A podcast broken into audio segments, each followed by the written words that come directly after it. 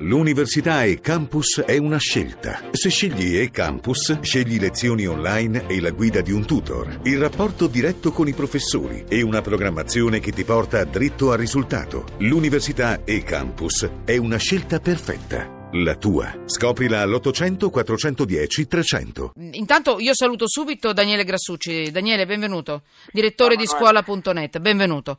Perché voglio fare un cenno veloce, certo venerdì sera per quanto riguarda la scuola che riapre lunedì mattina.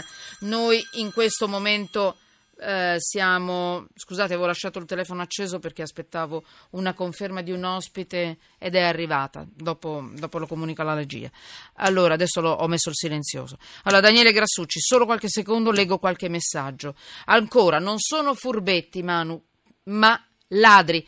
Chiamiamoli con il nome giusto, i furbetti, perché molti dicono saranno i furbetti del treno, del biglietto del treno. Allora, ancora, se io dichiaro di aver fatto il biglietto, non ho diritto al risarcimento per lesioni? Ancora, per la cronaca, sono morte persone sugli ulivi.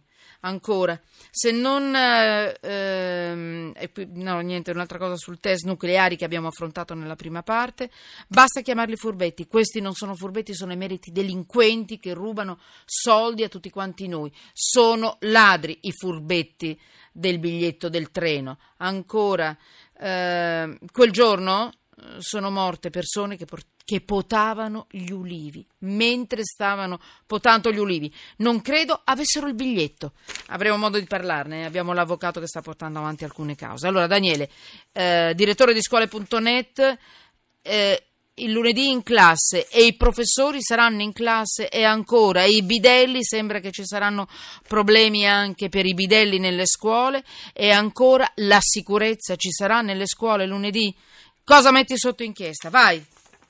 Ma, eh, sui professori si è parlato molto, ecco, sicuramente ci sono dei ritardi nel concorsone che è partito, insomma, ricordiamo a fine aprile, quindi ecco, c'è una stima fatta da un portale autorevole in questo senso che è tutta scuola, che circa eh, 23.000 dei 60.000 posti messi a concorso non, non, saranno assegnati prima dell'inizio dell'anno scolastico, per cui si eh, verranno assegnati quindi a dei supplenti, sostanzialmente a degli incarichi temporanei, quindi vuol dire che la continuità didattica per questi ragazzi almeno per il prossimo anno eh, sarà un miraggio è un problema transitorio, le assunzioni straordinarie della buona scuola chiaramente lo risolveranno, però intanto quest'anno il disagio permane.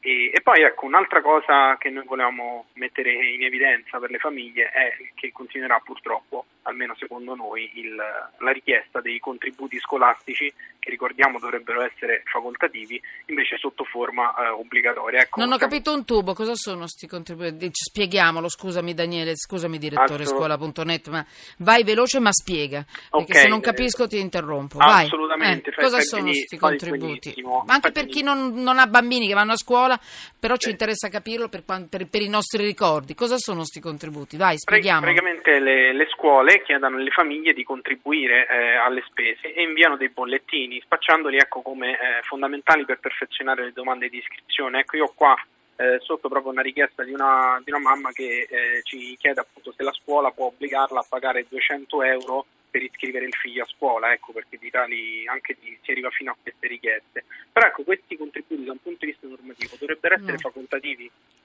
Allora, eh, la scuola mi chiede dei soldi. Esattamente. La scuola pubblica? Scuola pubblica. Per, per iscrivere il mio figlio a scuola? Sì, chiede dei soldi, arrivano delle richieste. E le motivazioni quali sono? Le motivazioni... La carta igienica ancora? Sì, sono praticamente la carta igienica si chiede alle elementari o alle mm. scuole dell'infanzia, mentre ecco, man mano che si sale sono di livello dei settori merceologici, dimmi. Mm. Eh, man mano che si sale di livello scolastico le scuole hanno sempre bisogno di sempre più soldi per funzionare. I fondi che dà il Ministero non risultano essere sufficienti, per cui devono pagare le famiglie. Allora io non pago perché la scuola è pubblica e deve essere a disposizione. Non posso pagare, non ho i soldi. La notizia è terribile di oggi, eh, a venire alle medie studenti poveri senza libri. C'è molta gente povera e sceglie la scuola pubblica. Non do sti soldi, giustamente come ti ha chiesto questa, la mamma, quella mamma a scuola.net, direttore.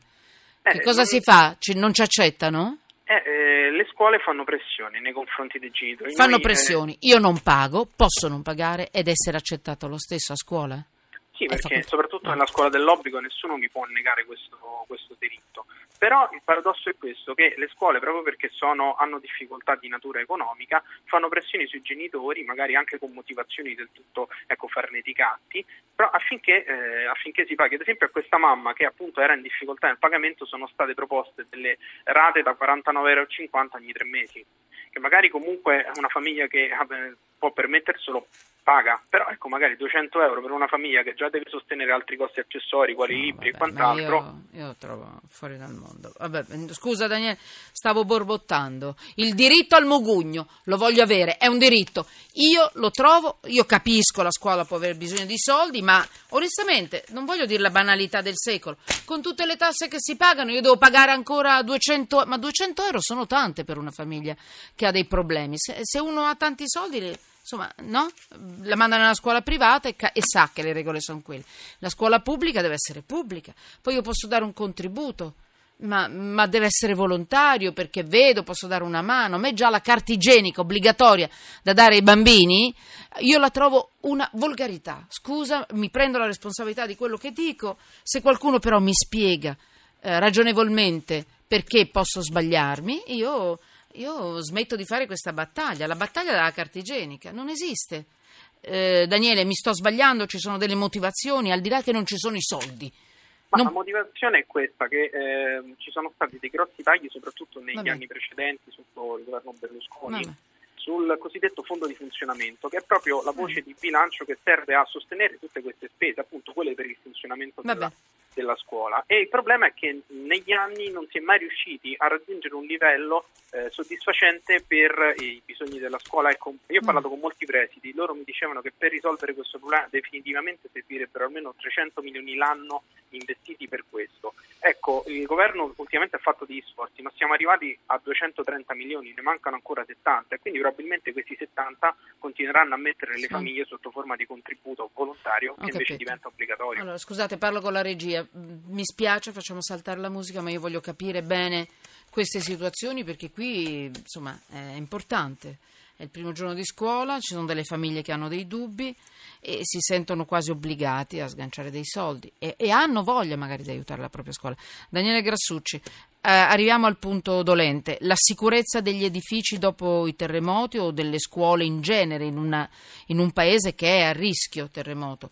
Possiamo stare tranquilli, portare i nostri ragazzi a scuola serenamente?